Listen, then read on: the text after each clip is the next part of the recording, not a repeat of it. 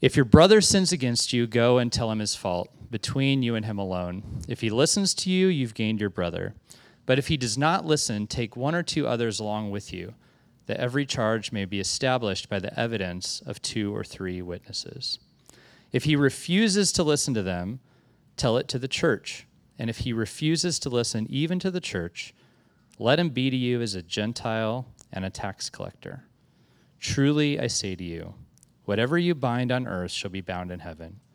Whatever you loose on earth shall be loosed in heaven. Again, I say to you, if two of you agree on earth about anything they ask, it will be done for them by my Father in heaven. For where two or three are gathered in my name, there I am among them. This is God's word.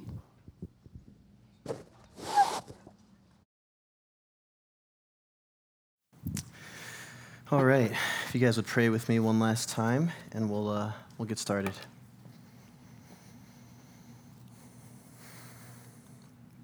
Father, I thank you for the opportunity to gather this Sunday. Lord, we recognize the significance of this topic as it is relevant to all of us. It's relevant to the world around us, it's relevant to our families, our workplaces, every circle that we exist in this kind of thing conflict, uh, feeling of being wronged, hurt, reconciliation is relevant. So please help us, Lord. Uh, just speak and help us to listen and give us hope. In Jesus' name, amen. All right. So I, I want to provide uh, a, an early disclaimer as we get started. And I uh, do this every now and again, every blue moon, to say that, uh, you know, we're talking about this idea of reconciliation. And there's, I don't know, more than enough people in front of me right now to have dozens and dozens of experiences with hurt and conflict and things like that. So I just want to say, as, as Andy and I are kind of working through this idea of what does it look like to be reconciled, and as you're starting to kind of process not just our ideas, but Christ's example.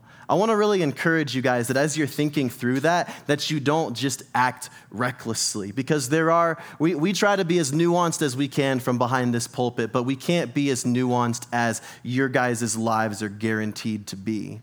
And, you know, I'm thinking of some random example of someone being like, wow, I heard this great sermon on reconciliation, so I've got this horribly abusive relationship, and I'm going to call him up tonight because I feel like that's what Jesus is calling me to. I think I'd be like, okay, hold on, let's, let's, uh, let's, let's talk through that a little bit because it might be a little more complex. So I only say all of this to say, please, Andy and I, the other leaders, we would love to be involved in conversations as you think of how to apply this stuff. Um, we just know that this is, this is sensitive and we don't want to be careless. So there's my little disclaimer. Being reconciled. You know, if you had asked me about this as a sermon topic like 10 years ago in my, you know, little angsty baby Christian phase, I would have said, what a terrible series to go through. Like it sounds a little bit like uh, like a human resources seminar. Like, oh, this is uh, it's about being reconciled in conflict. It's like, okay, well, we can we can get that at work. Do we have to get that at church? Sounds like a series of YouTube videos that I could watch. It doesn't it doesn't feel relevant to us. But if we're being honest, it's, it's completely relevant. In fact, I think it's inescapable in the place that we find ourselves as human beings. When we look at the Bible, this story that unpacks not just the story of God, but the story of men and women. One of the first stories we see after people kind of start going down this downward tumble is two brothers murdering each other. This story of conflict it's everywhere. And we can't even joke as if, oh, well, you know, everyone's got that one friend who they don't talk to anymore, but it's mostly harmless. It's not. We know it's not harmless. Like ask, ask a kid who grew up having to go, uh, having to split their weekends between their mother and their father, and ask them if conflict is harmless. Ask someone who had to witness a really terrible split right down the middle in the church that they'd been attending for a very, very long time. Ask that person if conflict is irrelevant. Conflict is painfully relevant. It's not just relevant, it's necessary. We have to talk about this. Reconciliation is this idea that's stitched within the very fabric of the gospel. It's literally about God coming to save not just people who didn't know about him, but his enemies. The heart of our faith is soaked in reconciliation. And Jesus is calling us to love as we've been loved, and that means when it's tough. I'm uh, probably going to share a couple of personal anecdotes today. Um, I can just start by saying that I don't know anything about conflict resolution. You guys thought that when I talked about uh, sharing, the, sharing the faith, and I, and I confessed to you guys about not having a successful career with that, I, I think I've got this one beat. conflict resolution is not my jam, because conflict's not my jam. I would much rather act as though it's not there, save face, save time, save the struggle it's not my natural thing. But unfortunately, not only does this sermon series force me to talk about it, it forces me to act on it and face that fear. I've talked about this a couple times before, but my parents have very different philosophies on conflict, but both of them are equally as unhealthy. My dad's side of the family, they're, they're, they're communal. They, they, they, they'll use this phrase, but we're family constantly. So they'll never excuse someone who skips out on a family reunion, doesn't go to a wedding, doesn't go to a funeral. But as a result, these conflicts, when they happen, they're always huge and they erupt and there's secrets. Secrecy is such a poison in that half of the family because we don't know how to deal with the conflict when it comes to the surface, so we keep it as under the surface as possible, pretending it's not there, knowing it is. My mom's side is the exact opposite.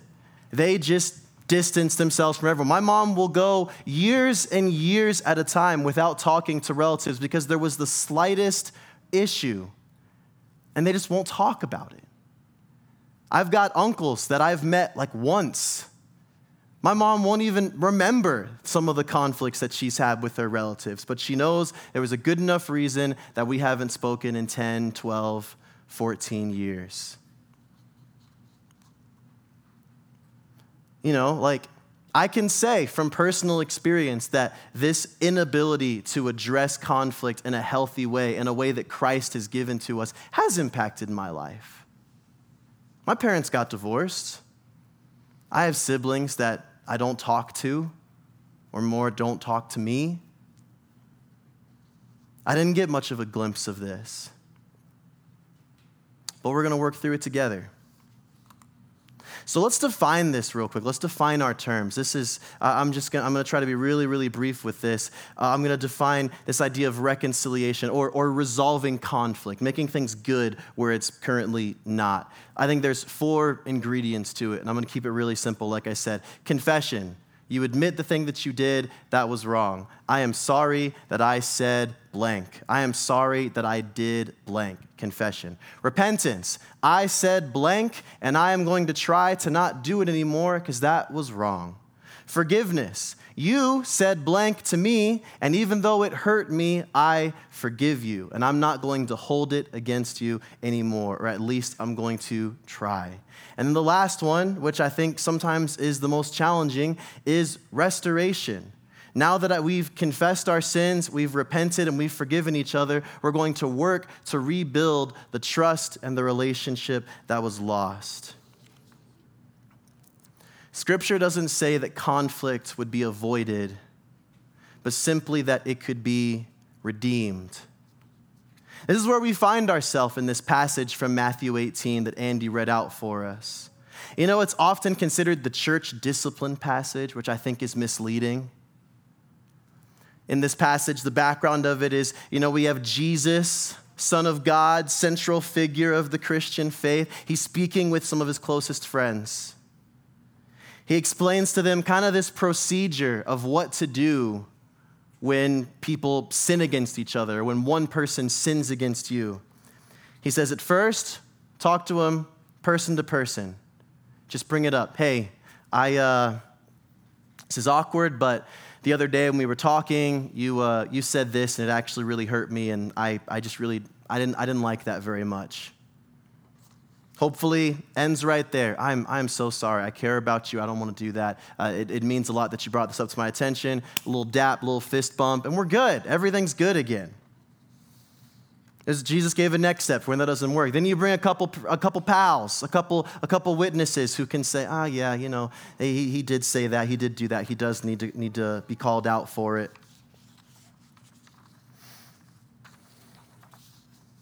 The next step after that is let's bring the whole community together.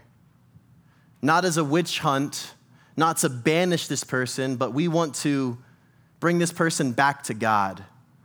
We want them to help them recognize that what they're doing is really harmful. It's not loving. It's not in the heart of Jesus that Jesus is giving to us. And then the very end is usually what people only remember about this passage, which again is very unfortunate, is that we should no longer treat this person as if he's a believer. We should treat them as if it says, as if they were a Gentile or a tax collector. That doesn't mean that we uh, scratch their name out of our uh, phone books and act as if they never exist. It really just means that we shouldn't continue to act like they're a Christian and partake in things like the Lord's Supper because they're just doing damage to themselves. If they have stuck their heels into something wrong and are refusing to own up to it, they do need to be challenged. And that's not easy. The reason I have a little bit of an issue with people seeing this as a church discipline passage is because it, it, it makes it sound like this is the passage about people getting tossed out of the church. I'll be honest, when I read this passage, even knowing that Jesus himself gave it to his friends, it makes me tense up a little bit. Because I immediately think of all the potential abuses that can happen in this. I just think of the, you know, the, the, the, stiff church leaders who look at this passage and they say, that's how we're going to get Gladys out for recommending new carpet in the foyer, you know. But the message of this passage is not about banishing people or creating outcasts. Jesus is actually introducing his disciples to an idea not of creating outsiders, but of navigating conflict in a way that leads to restoration and healing. So, how does that move us? I'll say this I, I think we've been living in the shadow of unredeemed conflict for a long time. I know that I'm not alone in this room of people who feel fear when it comes to difficult conflict. I know I'm not alone in this room when I say that I was discipled by people and family who taught me all the wrong ways to resolve tension and issues. We've been living here for a long time. And Jesus is showing us not that we can cast out all of our least favorite people, but that we can actually redeem what was lost. But we have to believe it. And I, uh, we're, we're going to talk about this for five weeks. We can, we can give you guys a lot of practical uh, conflict resolution tips for five weeks. But instead of doing that, instead of even getting into the nitty gritty of what it looks like to be reconciled, my only goal tonight is to make you or encourage you to believe again, to believe that there's a hope of being reconciled that's worth thinking of. I would suggest that the reason that Jesus' words don't really move us when we think of a good way to resolve beef with each other. There's only so many ways you can say conflict. is, is because we're afraid. I think it's because we're afraid. And I'm not saying that to shame anyone, I'm afraid too. But I think we are. And you say in response, John, I'm not afraid. I'm angry. I'm angry for this, at this person, for what they've done and what they continue to do. You say, John, I'm not afraid. I don't even care. I'm indifferent. I can't be fazed because this person has just completely replaced my heart with scar tissue. They can't move me anymore, John. And I'm sure if you're telling me right now in your heart that you're angry, I'm sure that you're angry. If you're telling me in your heart right now that you're indifferent, I'm positive that you're indifferent. But I think when you look down deeply into your own heart, that there's something that you really want to avoid. And I think that's something, if we're being honest with each other, brings you fear. What if I try to resolve things once and for all and they don't forgive me? What's that going to say about me? What if I speak to them about the ways they've hurt me and they don't care? They just shrug me off, leaving me even more hurt than I was before. What if we do this and it works, and then more problems come up and we do it again, and we go through this process again and again, just confessing and forgiving, and things never really change? All these what ifs. So instead of hope, instead of courage, we find ourselves in fear and we hide from the old ghosts that have haunted us forever. So, like I said, before we get into the nitty gritty about conflict, we need to hope again. We need to believe there's something to it, that this Jesus guy wasn't just some pie in the sky optimist. We need to have hope that a community of people saved by Jesus could hope for a better way to live a way to live that looks like healing, that looks like forgiveness, that looks like redemption. So, what's our hope? I've got three points. One, God has tamed the unknown. This is, this is the fun point. This is the point that hopefully brings you back because I, I think that you're probably very suspicious of me right now, which I understand. This one's fun. This one's accessible for everybody. This is really just about fear in general. This is one of my favorite fun facts about the Bible. It's so interesting to me. If you read the Bible and there's random little passages in like mostly the Psalms and then a couple of the prophets that talk about God fighting sea monsters. The craziest thing. It's so compelling to read that because you just get this image that there was at one point where God in the, the, the cosmos was having this like Godzilla versus Mothra type battle with a giant sea monster. And that's really interesting to think about. Now, my, my explanation for that is probably a little bit less interesting because I don't think there was a literal Godzilla versus Mothra type battle, but the understanding comes in understanding the ancient world, the people who were writing the scriptures. These people had a deep fear of chaos, of the unknown, of the disorderly. And you got to think, this is thousands of years back, removed from all of the technologies and medical advancements and ease and infrastructure that we come to appreciate today. So for them, like a cough might mean you're dead in two weeks. For them, like a bad storm might mean your, your livelihood is ruined they were very, very vulnerable to the uh, uncertainty of life. And they represented this idea of chaos as the waters, as these unruly seas that were violent and unpredictable. So when they talked about God being this like battle warrior who's, you know, putting the people's elbow on sea monsters, what he's saying is God is in control of all that we see as chaotic. Everything that brings us fear, everything that would bring us to tremble, God has called order to. And that is what makes this story about Jesus on the boat so much more interesting. As evening came, Jesus said to his disciples, Let's cross to the other side of the lake. So they took Jesus in the boat and started out, leaving the crowds behind, although other boats followed. But soon a fierce storm came up. High waves were breaking into the boat, and it began to fill with water. Jesus was sleeping in the back of the boat with his head on a cushion. The disciples woke him up, shouting, Teacher, don't you care that we're going to drown? When Jesus woke up, he rebuked the wind and said to the waves, Silence, be still. Suddenly the wind stopped, and there was a great calm. Then he asked them, Why are you afraid? Do you still have no faith? The disciples were absolutely terrified. Who is this man? They asked each other. Even the winds and waves obey him. Jesus is unbothered. He's able to end it with a single word. There's a beautiful literal and symbolic meaning to this story. On one hand, Jesus is literally that guy. He has full power and control over the cosmos.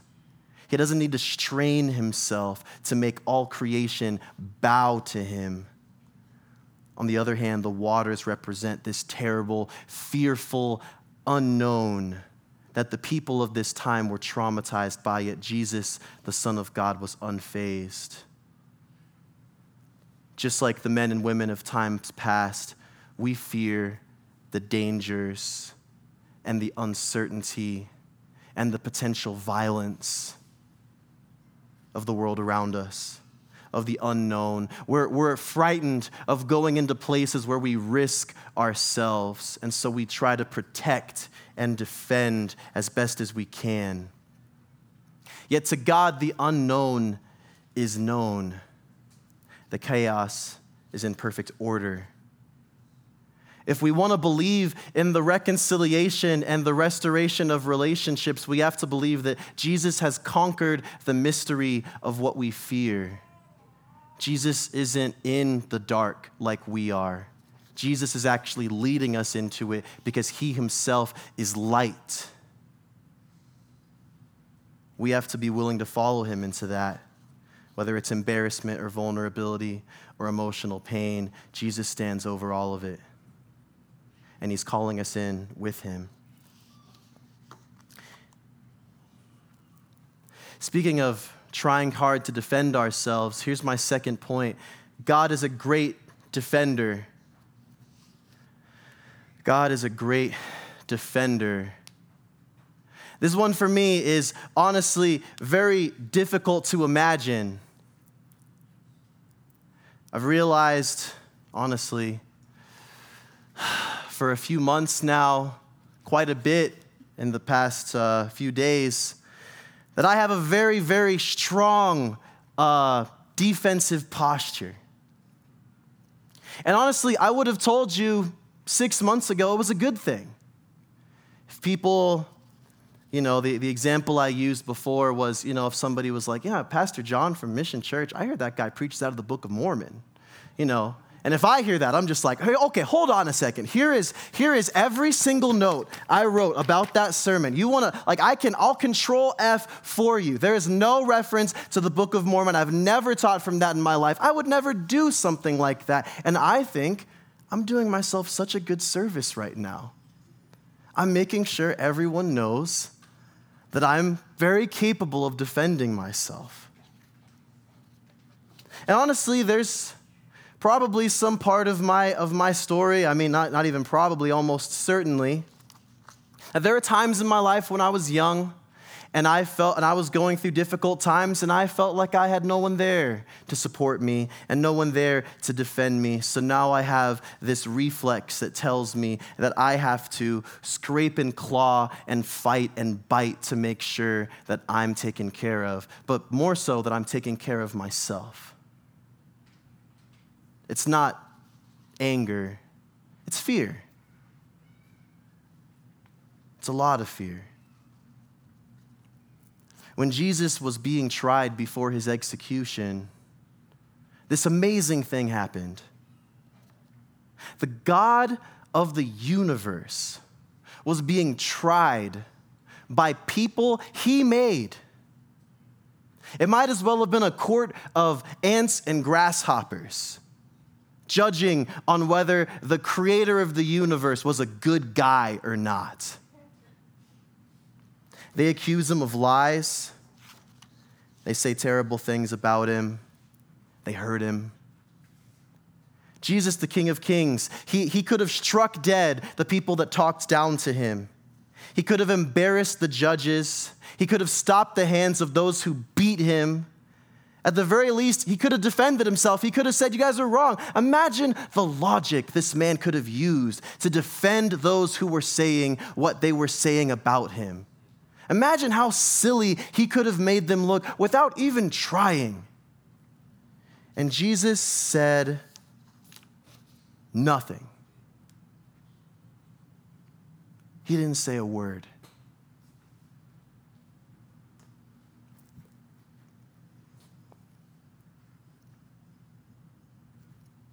Why not, Jesus? Defend yourself, man. Say what you got to say. Don't let them do this to you. That's how I feel. That's what I want to say. Jesus, what are you doing? But he just stayed stone cold silent. And I'd like to believe that as Jesus' body was being torn apart, and as he was experiencing the emotional pain of his friends who just hightailed it out of there when he needed him the most, I can only hope that in his mind were the words that he gave to someone hundreds of years ago from the 18th Psalm I love you, Lord. You are my strength. The Lord is my rock my fortress and my Savior. My God is my rock in whom I find protection. He is my shield, the power that saves me, and my place of safety. I called on the Lord who is worthy of praise. He saved me from my enemies. At the heart of conflict, there's this, this this devouring temptation that comes up to save ourselves, to preserve whatever we need to preserve from the other person. And so we go into fight or flight mode. We either crush the person who's bringing us into a place we don't want to go, or we bounce. We're literally either Jesus' friends who abandoned him or Jesus' enemies who wound him. We leave or we fight. But neither of those is right, and neither of those is what Jesus did. Defensive people like myself will struggle to settle for any version of reconciliation that doesn't prioritize their own well being. And unfortunately, the nature of Christian love is to be the giving of self, not protecting of self. Why? Because He's our rock, our fortress, our shield, our protector, our high tower. We don't have to defend ourselves anymore. And I'll say this because the reality of my confession is all too honest. Everyone in this room who hears this, even you guys on the live stream, wherever you are, probably in the Philippines somewhere. Okay, thanks for being here. I give you all full permission at a point in time where you feel like, you know, my blood pressure is going up and I'm using my hands to animate and I'm getting a little bit eccentric to say, John, you don't have to defend yourself. Free pass. I need it. Here's my last point. God is our great hope. God is our great hope. In this day and age, it's not uncommon to hear discussions of things like generational sins. We even see things like this in the Bible. Violent people have violent kids, dishonest people have dishonest kids. We see our parents, we see our communities, we see lots of chains that we don't think are possible to break because we see the blood that runs in our veins. We know what's in our DNA. We see what we've seen, we know what we've known. But when Jesus was being tried for a crime that he didn't commit, he wasn't just flexing as the perfect human by saying nothing. He was reaching his hand to a world of broken, traumatized, defenseless, hopeless people. He was reaching out to call them home into a place where they can be safe and cared for. He was doing this out of love, a perfect love, a love that prioritized our well being and not his own, a love that compelled him to suffer, a love that compelled him to stay quiet when his name was being dragged through the mud. Jesus isn't just good at reconciliation, Jesus is at the very heart of reconciliation. And here's great news for everyone here. If we are children of God, if we have a mustard seed of faith, if we believe even when it's hard to believe, or we come back to believe after we doubt for a long time, here's the good news we're new creations, and we're more new today than we were yesterday. We have holy divine blood in our veins, the blood of the Savior. Our DNA glows with the glorious light of God. So don't drown in the misery of despair that you don't have anymore.